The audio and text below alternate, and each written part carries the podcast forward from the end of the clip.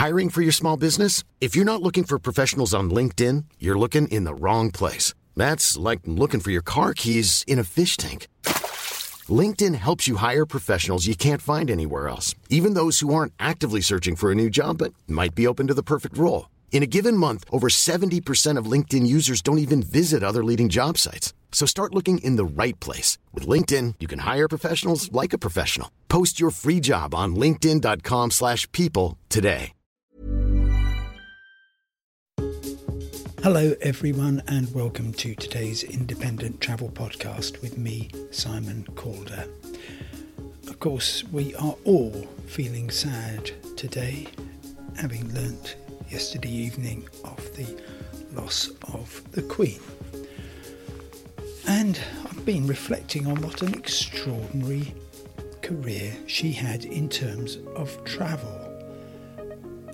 Bear in mind that when she ascended to the throne in February 1952, the jet age had yet to begin. There had been no opportunity for people to fly as a passenger on a jet aircraft. Now, that would change within weeks of her becoming Elizabeth II with a flight on the Comet with the British Airways predecessor BOAC from London to Johannesburg.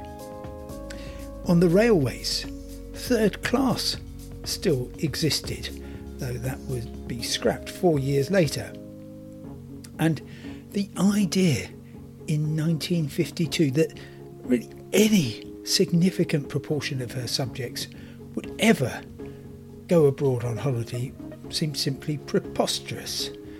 Yes, about 18 months earlier, there had been the first all inclusive package holidays launched to the Mediterranean. That was a one week trip from Gatwick to Calvi on the beautiful island of Corsica. But the price of that, £32.50 at the time, um, that was equivalent to over a thousand pounds today. So simply out of reach of many people. And by the end of Queen Elizabeth's reign, British citizens enjoyed enormous mobility. And it's heartening that her final act of many in launching transport innovations was opening the Elizabeth line beneath central London, which she did in May 2022. She, of course, was an extraordinary traveller herself, Queen of the Skies, I will call her. She flew and sailed far further than any other head of state in history. I believe she visited 117 countries. Her favourite, at least in terms of the number of visits, seems to have been France, which she went to six times, um, and she spoke fluent French. The way that she travelled was interesting too. Of course, she had access to the Queen's flight. Sometimes she would charter British Airways jets. There was one that flew her on the 29th of October 2011 from Perth non stop to London Heathrow, and that was a route that would become commercially possible only in 2018 with Qantas flying her. And worth saying that she frequently flew on Qantas, as well as British Airways and its predecessors BEA and BOAC. She also, for example, flew on Air New Zealand in, of course, first class, but alongside economy class passengers in the back of the plane. Of course, she was embarking on a world tour um, in January 1952. She flew out to Kenya, arrived there on the 1st of February, and she actually returned less than a week later on the BOAC Argonaut, Argonaut aircraft as Queen.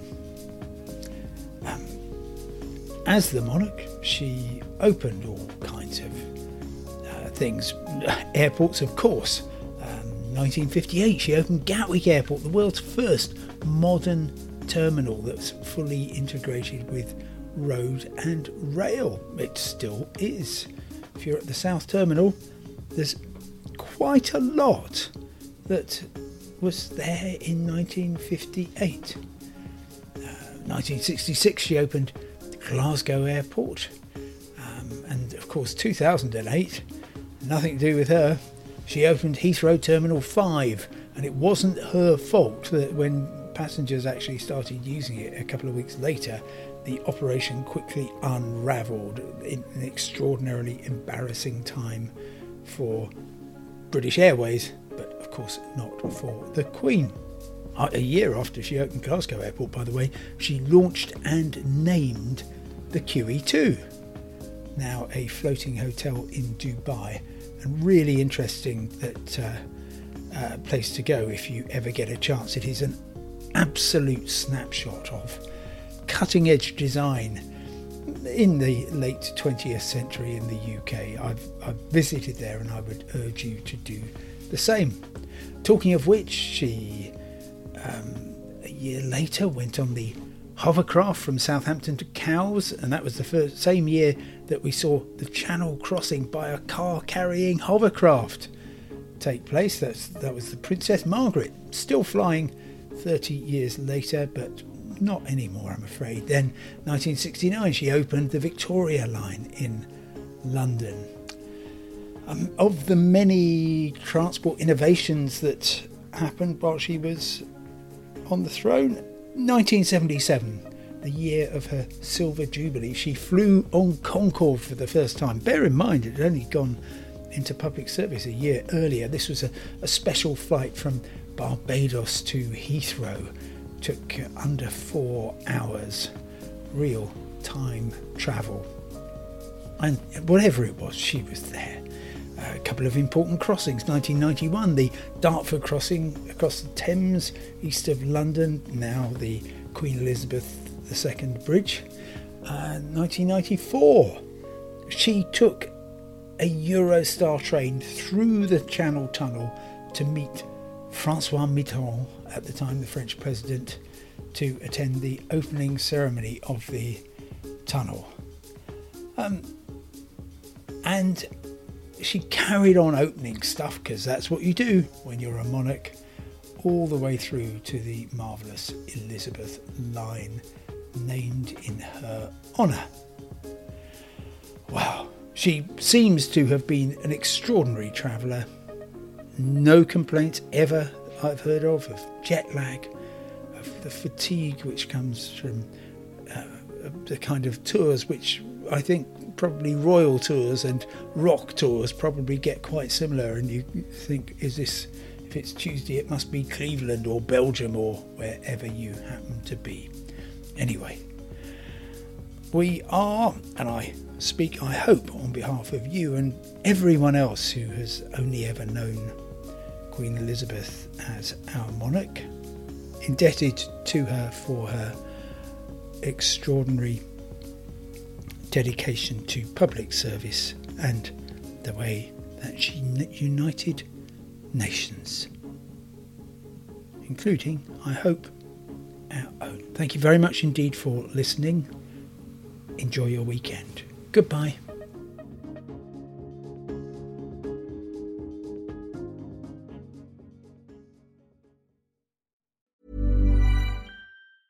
Mom deserves the best, and there's no better place to shop for Mother's Day than Whole Foods Market. They're your destination for unbeatable savings, from premium gifts to show-stopping flowers and irresistible desserts. Start by saving 33% with Prime on all body care and candles. Then get a 15-stem bunch of tulips for just $9.99 each with Prime. Round out Mom's menu with festive rosé, irresistible berry chantilly cake, and more special treats. Come celebrate Mother's Day at Whole Foods Market. When you make decisions for your company, you look for the no-brainers. And if you have a lot of mailing to do, stamps.com is the ultimate no-brainer. It streamlines your processes to make your business more efficient, which makes you less busy. Mail checks, invoices, legal documents, and everything you need to keep your business running with stamps.com.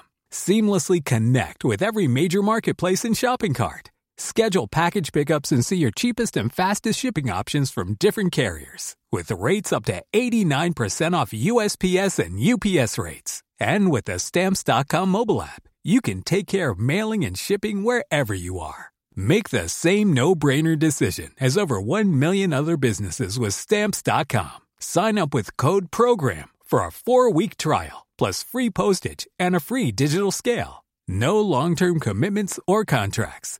That's Stamps.com. Code PROGRAM.